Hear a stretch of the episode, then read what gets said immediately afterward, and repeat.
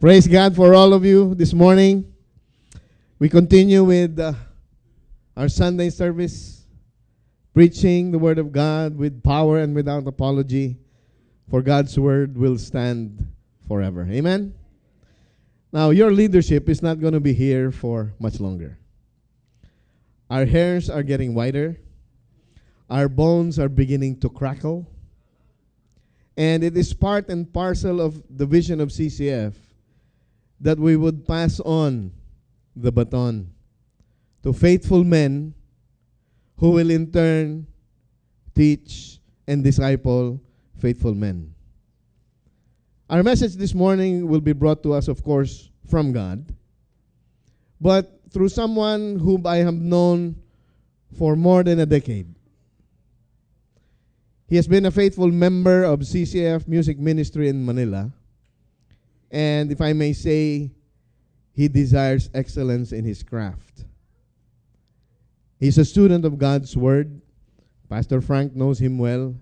It is my honor and privilege to introduce to you our brother, Adrian Ariosa. Yeah! Ow! All right, settle down now, everyone. It's just me. Good morning. Uh, yes, the message will be delivered by a faithful man, powerfully today. Yes, by, by the way, Pastor In Song, uh, basically grew up with him. He was my discipler in my teens all the way till I moved here. So if I say something wrong, it's his fault. All right. So um, let's begin with a word of prayer first, and then we will get to work. Father, thank you so much for this morning. Thank you for my church family here. Thank you for allowing us to be here today to just uh, stud- be with you, be with each other, and to study your word. Father, I pray that you speak to all of us, Lord, um, myself included, Lord. Um, whatever I'm going to speak about today, Lord, I need to hear for myself. Um, so, Lord, allow us to get to know you with the short time that we have today. Thank you, Father. In Jesus' name, we pray. Amen. So, everyone, how are you? Horrible? Missing one hour of sleep? Yes, me too. I missed that hour. I feel terrible, actually. A little bit depressed. Um, if I say stuff here, just don't mind me. I just lack sleep. So, all right, our message today is going to be on Luke 15. And it's called, it's Pastor song entitled it, he entitled it, not me. Ready, set, not yet. Right? So this message basically is a response to or a continuation of this of several themes that we've discussed uh, over the past few weeks. Um, you know, we talked about um, God's grace, how it's sovereign, how it's greater than anything we've ever uh, dreamed of. We talked about um, obedience to God's word. We talked about uh, perseverance. We talked about being Christ like. And more specifically, I think three weeks ago, we talked about um, uh, was it finishing well? Was that your message? A fantastic finish. And, uh, you know, living for uh, God's kingdom, the uh, impending kingdom, rather. So, all those messages really begin to raise up a big question, a big a sort of tension, right? Um, you know, if we are to obey, if it's God's grace and all that stuff, what does that look like in real life, right?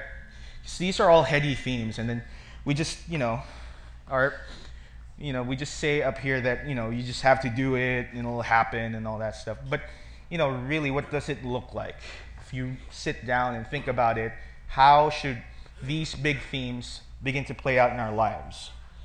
So today, that's the goal: is to just look at Luke 15, specifically the story of the prodigal son, and see what we can learn about living in the already but not yet. So let me just explain the title a little bit. Um, have you guys heard, those of you who like reading theology books, have you heard of the already but not yet kingdom? Anybody? Sounds like a cheesy line, right? So basically, what that says is God's kingdom is already, but not yet. Right? Where God's kingdom is now, He's here with us, but it has not come to completion yet. So basically, the idea of this message is what do we do while we're waiting, right? If, it, if God's kingdom is already, but not yet. All right? So let's just look at the context of Luke 15. We're not going to read the whole thing. We're going to read, but I encourage you, please read it on your own time later. It's always nice to read scripture in its context, right? You might miss some things and all that stuff, but everything com- becomes much more, I, I would like to say, legible when you read it in context. So, okay, who was Jesus' audience? Basically, Luke 15 is Jesus telling three parables and to better understand it, we just have to keep in mind who the people there were. Right? So there were two groups of people there with Jesus. Basically, it was a bunch of sinners, quote unquote sinners, and then Pharisees, right? That was his audience. So keep that in mind because we will come back to that context, right?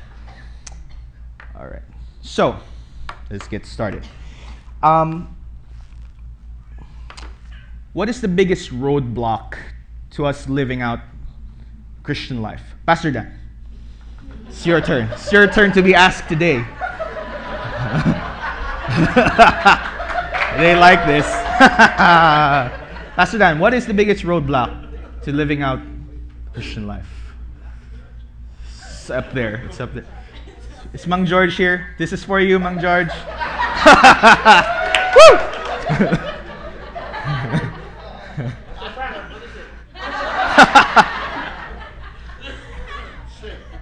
Thank you, Pastor Frank. sin. It is sin. Pastor Danny, half point for you for pointing, and then a half point for Pastor. The winner will get free coffee from downstairs. All right. It is sin. Right. So before we, uh, at the beginning of Luke 15, if you read verses 1 to 16, Jesus, well, actually, the whole chapter is about sin, but Jesus begins to discuss sin and how complex it is, right? I think in church today, or church in general, the biggest problem we have is, or one of the bigger problems we have is when we misunderstand sin, right? What is sin anyway? So normally we think it's just behavior, right? I see Dion. Dion, you're such a sinner. I, it's because of his hair, whatever, something like that. But really, it's more than that. It's not just his shirt or his hair or his shoes, but there's something wrong with his heart and all of our hearts. And Jesus, he begins to discuss this in Luke 15. Um, here are a few verses, actually, before we go into Luke 15. Sorry, don't know my own notes. Um, Here's Jeremiah talking about it. The heart is deceitful above all things and desperately sick. Who can understand it? Right? Um, sin more than behavioral problem, more than a behavioral problem, is a heart problem. Right? Because from the heart, that's where all our behaviors come from, right? Um, so there you go.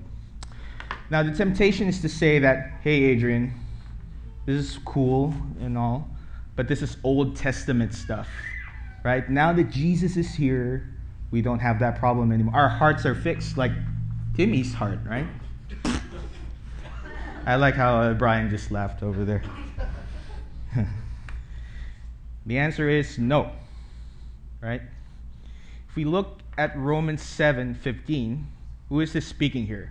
This is the super saint, Apostle Paul. Anybody here went to St. Paul's school? Okay. He's not that great of a guy, as you will now see. sorry, sorry, ladies, but uh, do guys go to that? It's all girls, right? So if you're a guy and you raised your hand, hmm. Oh, so here in Romans 7, this is actually one of my favorite verses. It just it comforts me when I, whenever I read this. This is, this is the Apostle Paul talking about sin in his own personal life, right? So who is Paul? He basically wrote how much of the New Testament? A lot of the New Testament, probably over half of it, right? He's probably compared to all of us, he's way better. This is what he says about his sin, his sin in his own life. I do not understand my own actions, for I do not do what I want, but I do the very thing, there should be thing there, the very thing that I hate. Right? So this is the Apostle Paul, arguably, when was this? Towards the end of his life? Not really. Later on, his, right? He actually saw Jesus, he performed miracles and all that stuff, wrote more than half of the New Testament. And this is what he says.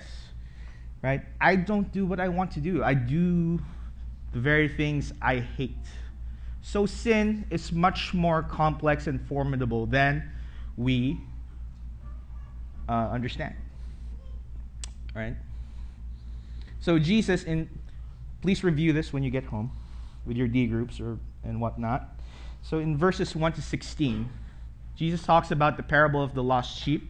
He talks the parable of the lost coin. And towards the end of the chapter, he talks about the parable of the lost son. And this is how he describes sin basically with these parables. With the lost sheep, he's telling us that we are sinners because of our nature, right? We can't help it. We will sin, right? We inherited a sin nature from Adam and Eve, and it's all terrible. We are predisposed to sin. That's what Jesus is trying to say here. Also, when he tells the parable of the lost coin, he begins to say that we are sinners due to circumstance. Because we live in a fallen world with other sinful people, we will inevitably sin, right? Because I hang out with Dion and play video games with him, I sin. That's true. Dion has heard me uh, say some, utter some pretty bad words when, when we're playing video games. Um, lastly, Jesus says, when he talks about the parable of the lost son that we are sinners by choice. We also choose to sin. So sin is all of these things. That's why Paul was having such a hard time with it. Even though he's been in ministry forever, he was a Pharisee of Pharisees um, and all that stuff, he had a hard time. And I'm sure all of us feel the same way, right? Many times. You know, I, in my experience, sometimes you know, after being Bible study, when somebody cuts me off on the freeway, I say some words that cannot be repeated here, right? And I feel bad because I was just hanging out with my friends. I just talked about how good God is, and all it takes is one uh, lousy driver to set me off. So we have to first understand that sin is complex. And the more we realize that sin is complex, I think the better time we will have fighting against it. Right? Because if you treat it as if it's nothing, oh, sin, you know, it's just behavior, just, you know, behave yourself better or, you know, try harder not to sin, it won't work because sin is complex. Right? So, having understood that, right, Jesus basically lays this out in Luke 15. He begins to talk about being lost. He begins to talk about two ways to live, right? Two ways to live. And how does he, he talk about it? Well, he tells the story of a family. Now, I made these verses, the fonts, extra small so you guys have a hard time reading it. I'm sorry for that. Um, if you have your Bibles, right, please turn with me to Luke chapter 15. I'm going to read this for you. These are selected verses. For the purposes of time, I edited out some of the story, but I think this will capture everything. So I will read slowly with you, and please turn to your Bibles with me. I'll jump around from verse to verse, but you should be able to follow. Are you guys there? Great. All right, let's get going. And he said, There was a man who had two sons, and the younger of them said to his father, Father, give me the share of the property that is coming to me. And he divided his property between them. Not many days later, the younger son gathered all he had and took a journey into a far country where he squandered his property with, in reckless living. He said to himself, so after be, living recklessly, he begins to see the error of his ways, and he was really broke. So then he says to himself in verse 18, I will arise and go to my father, and I will say to him, Father, I have sinned against heaven and before you. I am no longer worthy to be called your son. Treat me as one of your hired servants. And he arose and came to his father. But while he was still a long way off, his father saw him and felt compassion, and ran and embraced him and kissed him. Now the father's older son was in the field, and he came and drew near to the house. He heard music and dancing and he called one of the servants and asked what these things meant. And he said to him, Your brother has come, and your father has killed the fattened calf, because he has received him back safe and sound. But he was angry and refused to go in. Okay. So, in this story, right, when we begin to see, who are the three characters in the story? Sean, who are the three characters in the story? I don't care. I'm just kidding. Sean asked me who the three characters of the story are. Thank you. Thank you. If it weren't daylight saving time, you you're here early. you're not late. so there are three characters in this story normally we only focus on who? The Pastor Dan? The younger the sinner, the younger brother. Right? But there you know, I think we lose the richness of Jesus' parable when we don't look at all three characters. So there's the father, and he has two sons. Right? So, what is Jesus trying to tell us with the two sons? Basically, he's showing us two ways of being lost. Two ways you can be a sinner and be alienated from God, who is the Father in the story. Right? So there are two kinds of lostness the younger brother lostness and the elder brother lostness. Let's talk about younger brother lostness first. How do you see this play out? Right? When you when we see when we experience younger brother lostness, that is when we say to ourselves in our hearts that I want the things of God, but I don't want the responsibilities of a relationship with God. Basically, that's what the younger brother represented, right?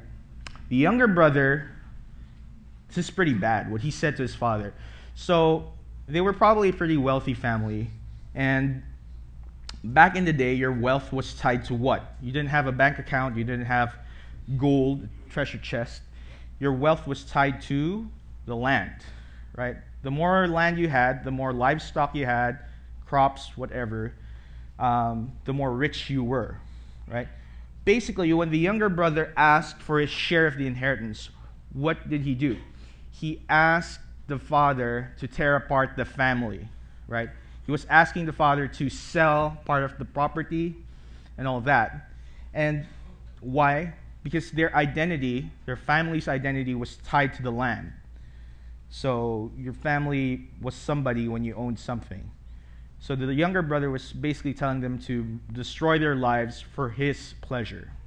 Another thing he did there when he asked for his inheritance while the father was still alive was he basically wished his father dead right? Um, in their culture at the time, you only got your inheritance when your father died. Nobody asked for, you know, for his inheritance in advance. That is an insult, right? So, what the younger brother then represented was, you know, outside the context of church, the younger brother represents people who want the good things of life apart from God, right? They want the fullness of life without Jesus. Outside of church, that's what the younger brother is. Now, the problem is, inside the church, we are also prone to having a younger brother mentality sometimes. That is when we begin to say that, hey, I'm going to do this and God will forgive me anyway.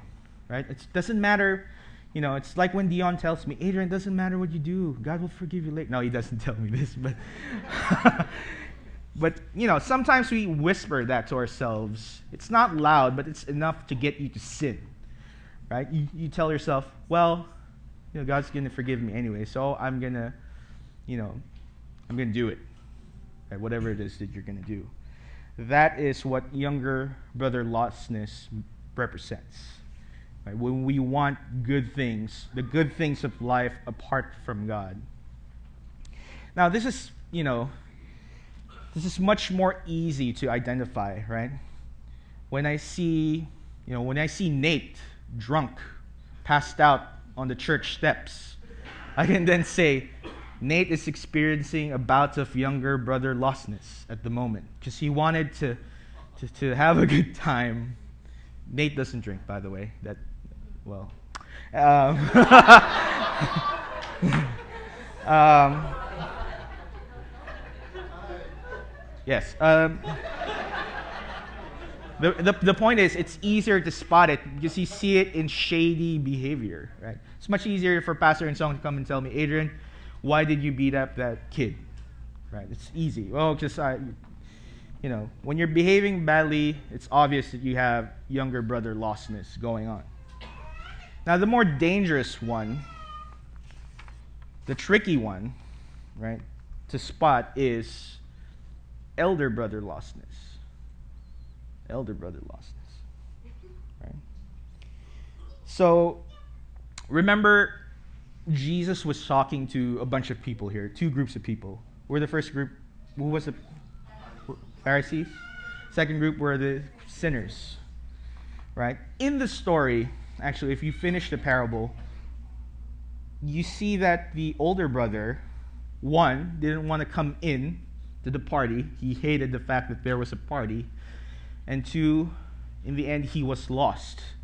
The younger brother gets saved, but his relationship is restored with the father. But then the older brother, you know, he stays outside. That's how Jesus ends the story. So what? So who does the younger, uh, the older brother, the elder brother represent? He represents the Pharisees, right? And so, what is this kind of lostness that Jesus is describing here? Well, this is being lost while being religious. This is being lost while being religious, right? So this is the basically the motive of the the older brother, the elder brother. I will do good so that God will have no other choice but to bless me. I will do good so that God has no other choice but, but to bless me. Right? So, what's the problem there? Some, you know, you might hear this preached in other churches. Right? If you have faith, you know, God will have no choice but to bless you. You will claim it. Right? What's wrong with this? Basically the problem with the elder brother is that he lo- also like the younger brother he loved the father's things but not the father himself. That's why he was angry when the feast was thrown. Like what what why this son of yours it's terrible. What? He began to see he was angry because remember the younger brother already took his share of the wealth away with him and wasted it, right? So whose wealth, whose wealth was the, uh, wh- whose wealth were, uh, was they were they using up in order to throw the party? It was the elder brother's wealth. He was so angry because, you know, he was complaining that, you know, um, in that time they barely ate meat. Meat was expensive. So the fattened calf, right? Fattened calf was reserved for something super special. And he was angry because that fattened calf was expensive and it was charged to his account. So, what did that reveal? It revealed that the elder brother, in spite of the fact that he did good things, in spite of the fact that he was at church, in spite of the fact that he was doing ministry, in spite of the fact of all these things, you know, he never really loved the Father. And so the elder brother lostness is much more scary than younger brother lostness because it's so hard to spot. It is so hard to spot. And, you know, I could be up here preaching to you because I'm trying to manipulate God to bless me. You know, you wouldn't be able to tell. Right? I could be playing guitar here, but I'd be thinking about my hair and all, all that stuff. I do sometimes. I'm sorry. That's my hair. I'm not even thinking of the next chord. It's my hair. Uh, right. Sorry, guys. Now you know my secret when I play guitar. It's all about the hair. Uh, elder brother lostness is much more dangerous. Um, here's an excerpt from my, the guys will tell you my favorite pastor is Tim Keller. Here's an excerpt from his book. How many of you guys went to the Bible study last Tuesday, Tuesday night? Uh, three of you. now, there was more. So I'm just going to plug the Bible study. Please come to our Bible study Tuesday nights here at church. We start at 8. Pastor In Song is gracious, graciously offered to buy pizza after each study. So we're inviting all the young adults here, 18 and up, even young couples, young married couples, you're welcome. You have to be young. I'm sorry, pa- Pastor Frank. I'm sorry. oh, sorry.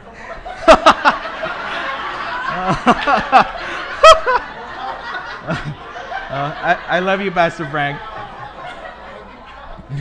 He's just going to the restroom. Don't worry. Pastor, I uh, before I came back to CCF, I used to serve uh, at Auntie Rosie and Pastor Frank's church. I was a youth uh, minister there, so I love these guys. Um, I love you, Pastor Frank. Don't hate me.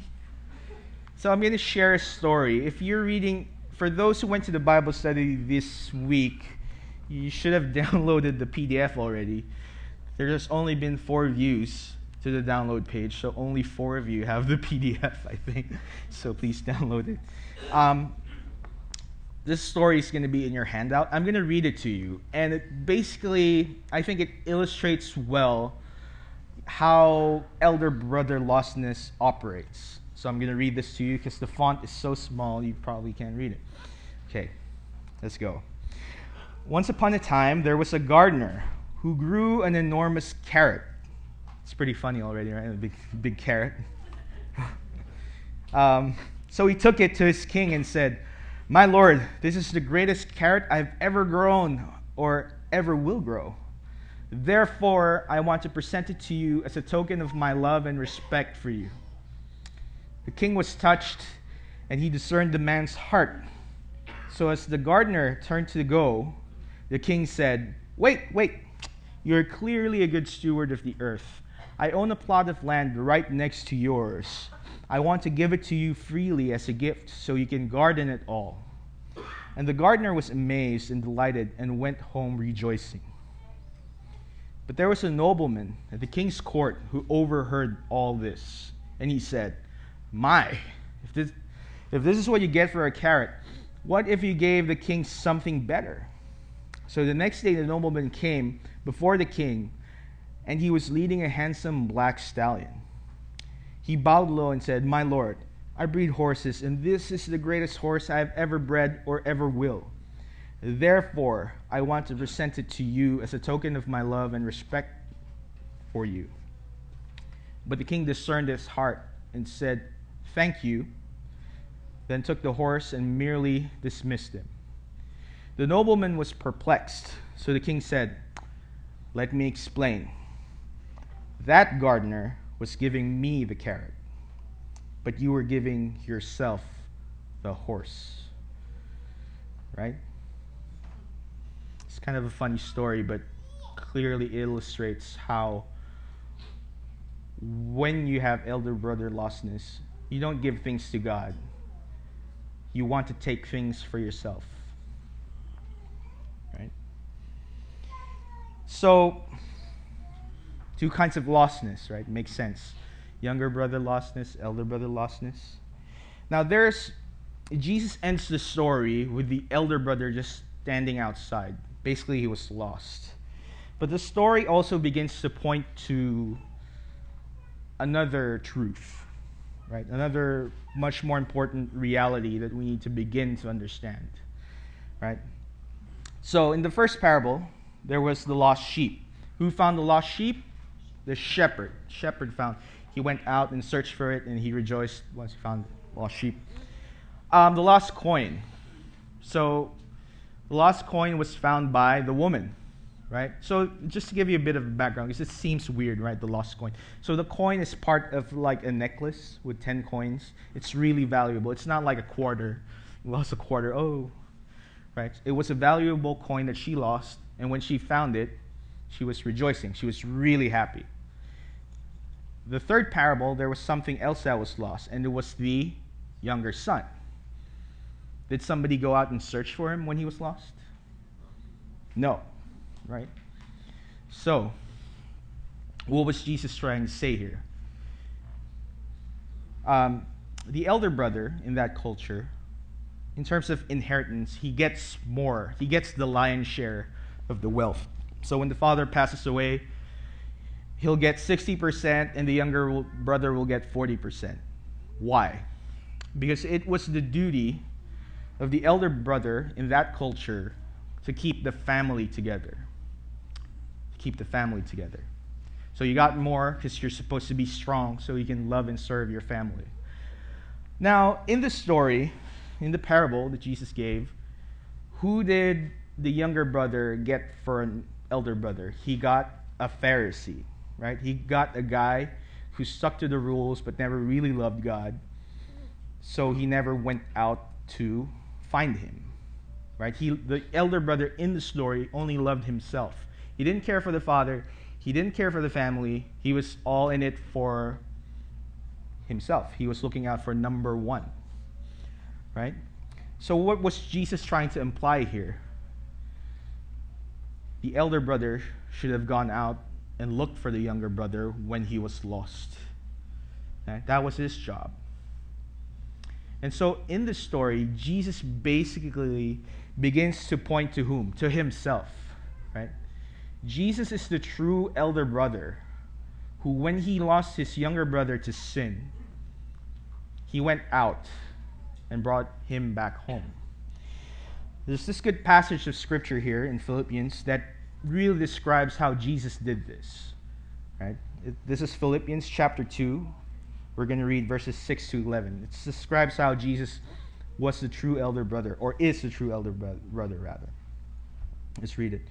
Who, though he was in the form of God, did not count equality with God a thing to be grasped, but emptied himself by taking the form of a servant. And being born in likeness of men, and being found in human form, he humbled himself by becoming obedient to the point of death, even death on the cross.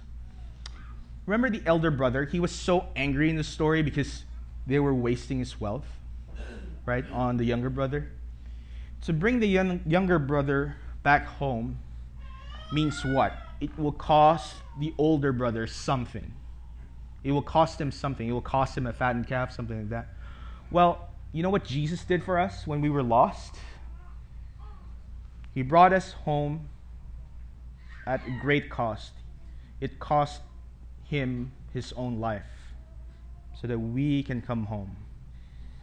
Right? He went out, he looked for us, I kind of imagine the story something like, you know, he found the younger brother sold to slavery, whatever, and he, he took his place. Then he died, and the younger brother went home. Something like that. Well, that's exactly what Jesus did on the cross. He lost everything, he emptied himself, he became human, he became a servant, he was a prince, he became nothing, so that in the end we can come home. So that in the end we can be invited back home where we can have a feast where we can celebrate, where we can be free from the slavery of sin. That's what Jesus did. And so, what does this mean then? Remember, the, at the start of our time together, I mentioned what does this mean for us now when we're living out our Christian lives here? right?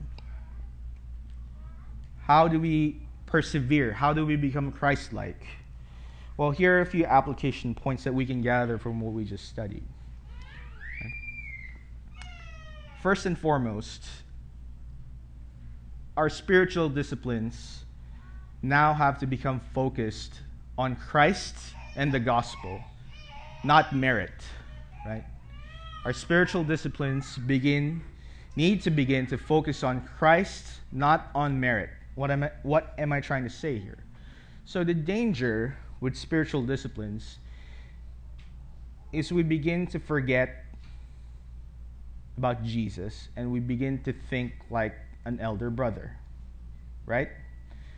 Um, in my experience, sometimes, you know, I don't know if you've experienced this, but sometimes when I don't have my morning devotional, my quiet time, I feel like God will be out to get me during the day. Like, oh my gosh, I only did 15 minutes of Bible reading. I'm in trouble now, right? Have you experienced this? Like, oh my gosh, oh, I'm so vulnerable. Right? That's the part of our hearts that are broken and begin to act like elder brothers. It's as if our quiet time makes God love us more. Uh, when the truth is, He doesn't love us because of our good works. He loved us when we were lost. When we were out there not caring about Him, He sent the elder brother to search for us. Right? So, what needs to happen?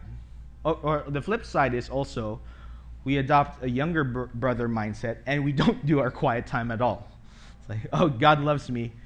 See you, Bible. See you this Sunday when uh, Pastor I opens you. Right? Um, what we need to do is we discipline ourselves so that we always have our true elder brother in front of us. So we always remember what he has done for us.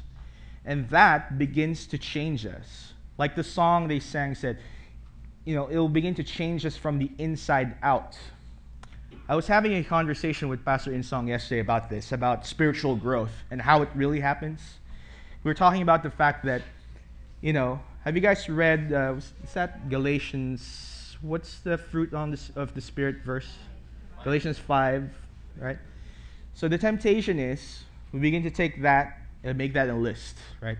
Oh, today, we begin to work on gentleness. And then you try to develop. No, it's not. It doesn't work that way, right? Uh, I think it was Pastor Reggie. Was he here? Yes, he, he talked about fruit being one thing a few weeks ago. It is one thing. You don't develop it one facet at a time, it all develops together. And how does that happen? It happens when you begin to really engage God in a relationship. When you really spend time with Him, get to know Him more, you become transformed. And then you realize how much He loves you. See, that's why we open our. You remember um, what Jesus said at the Last Supper? Do this in memory of me. Why do you think he said that? Because we will forget him, right? Everything that God instituted, all the spiritual disciplines, he, coming here to worship, gathering, your discipleship groups, fellowship, everything. All that was designed so that we remember together as a community Jesus. So remember our true elder brother, that's why we meet every week. That's why we have Bible studies. It's not to make lists of stuff to do, it's to first focus on Christ. And then from there, right, we begin to preach the gospel in accountability. We begin to preach the gospel in accountability. What does this mean? All our accountability must emanate from focusing on Christ first and then living out of that, right? First, we, we remind each other of who we are in Christ, and then we proceed to tell each other, hey, therefore, we live this way, right? For example, Dion. Sorry. Let's say Dion comes to me and sees that I am addicted to video games right? addicted to video games. So much so that I don't go to work anymore and I don't I have a fantasy life, just playing video games. it's true. he will come to me. So he can come to me uh, in two ways. One, he can first come to me and tell me, hey, man, you're getting fatter, you're, you're fired, and your fiance left you because you're addic- addicted to video games. Shape up, you know, get off the couch, go work out something, do it because you're accountable to me. He could do that. And it could work for maybe two weeks. And say, yeah, Dion's right. I should start, you know, working out. Should put the Twinkies down and uh, just exercise. Well, after two weeks, guess what? I'm gonna be back to where I was. It's horrible, Dion. I was just running makes me tired. I don't want to do it. You know, Twinkies are much better. Um, that's what happens when we basically begin to preach the law to one another. When we take the Bible and we make a list of things to do and tell each other to do it, that's what happens. We get tired, we get weary, and we go back to the way we were before. Now, the second way Dion could approach me is Hey, Adrian, you're addicted to video games, but you've forgotten that, you know, Jesus loves you.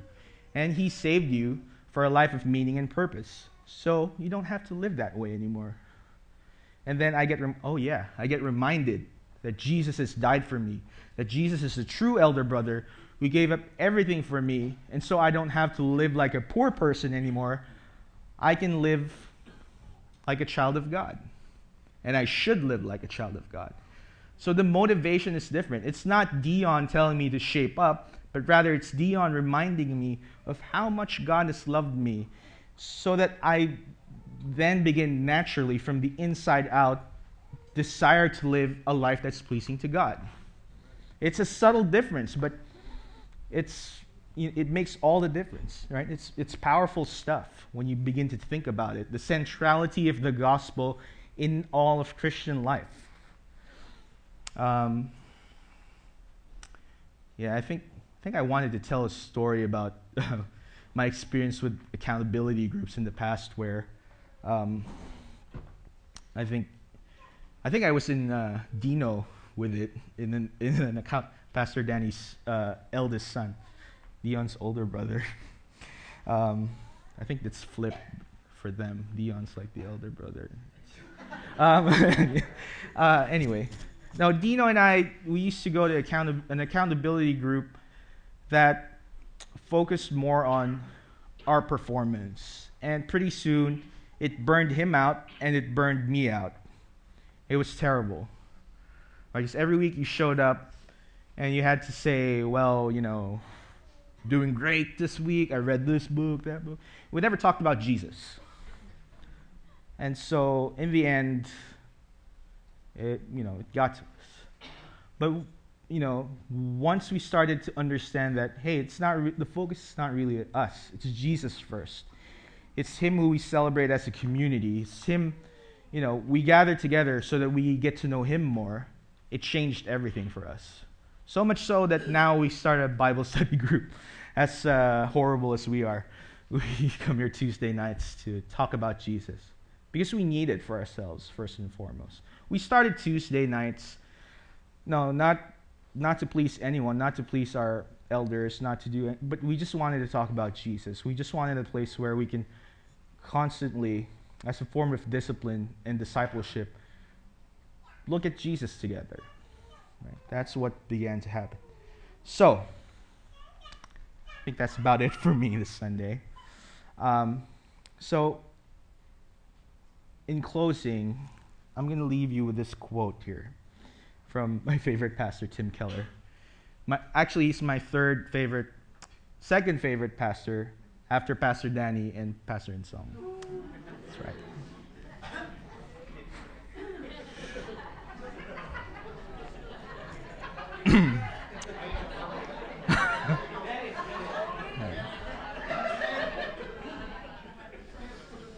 The tithing boxes are over there. but here, I'm going to leave you with this quote, and this has to do with um, pounding the gospel more in our hearts. I'm going to read it to you and then we will close in prayer. To the degree that you see Jesus on the cross, losing absolutely everything for you, he will become a beauty to you. He will become so beautiful in your eyes that you'll be able to change these things that control you now. They'll lose their power. Do you know how to work on your heart like that? It's only by rejoicing and resting in what Jesus Christ has done for you. Good killer. So my prayer for us this this week and in the coming years uh, is that we as a community in our discipleship groups begin to focus more on Christ and discuss what that means for our daily living. Let's close in prayer. Father, thank you so much for this time. Thank you for allowing us to to learn more about you and learn more about your heart for us, Lord. Thank you for allowing us, Lord, um, to learn about the two brothers, for giving us a diagnostic tool for our own hearts, Lord.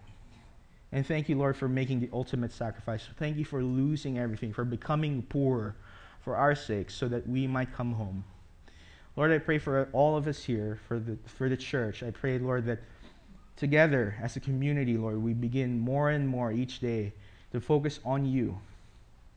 And so be changed from the inside out. Thank you, Father. In Jesus' name we humbly pray. Amen.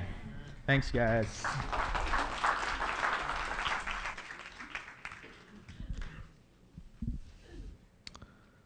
Are you blessed to see yet another dimension of God's Word? Did you see another dimension to that parable that Jesus Christ uh, shared with us?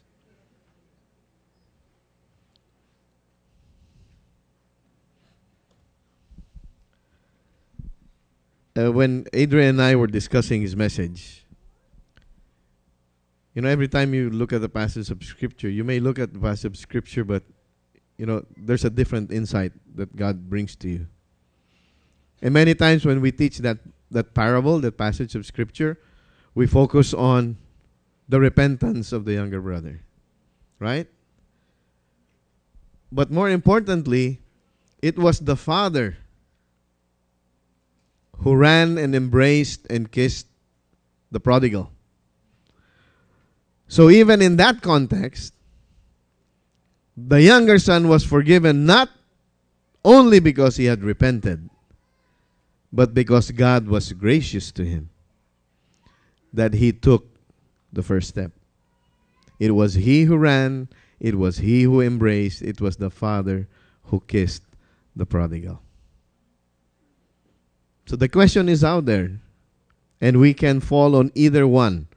I can be either the younger brother who repents and appreciates the grace of God, or I can be like the elder brother who stands there in judgment, who stands there as, you know, a more spiritually mature individual, but taking the form of one who is more condescending rather than forgiving. So praise God and thank you, Adrian, for blessing us with, with the message that God has given to you.